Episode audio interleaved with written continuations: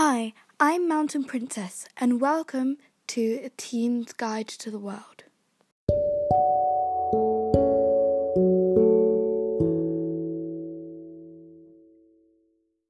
This is a podcast where I talk about everything that crosses teenagers' minds, from books to politics to movies. In this episode, I am going to be talking about Mother's Day. Woo!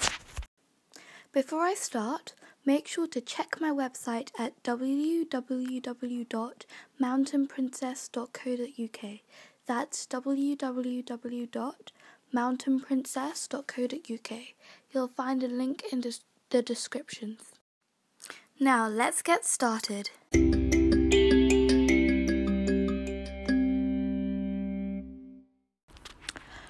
Mother's Day isn't only a day where we remember our own mothers, but also those who have been motherly towards us. So it could even be a father, a very close friend, and we also remember those who have lost their mothers.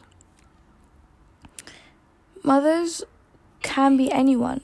Like today in church, they were referring to God as a motherly figure.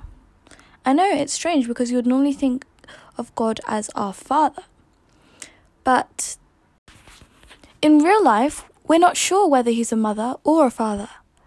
But we know he always protects us and watches over us, like a mother does and like a father does. In church, we also do this tradition where we bless flowers and we give them out to our mothers or those who have been motherly towards us.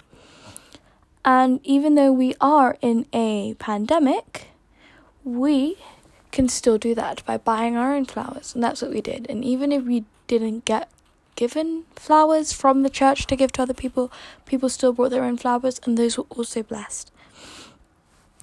Because all mothers deserve a little something back in return. I personally got my mum a personalized gin glass, which I am very proud of. and this day isn't just for remembering them, but it's also about celebrating the amazing work they've done for all of us. Whether we argue with them at times or we don't think that they do, but they always love us and they'll always be here for us, whether they're physically here or mentally.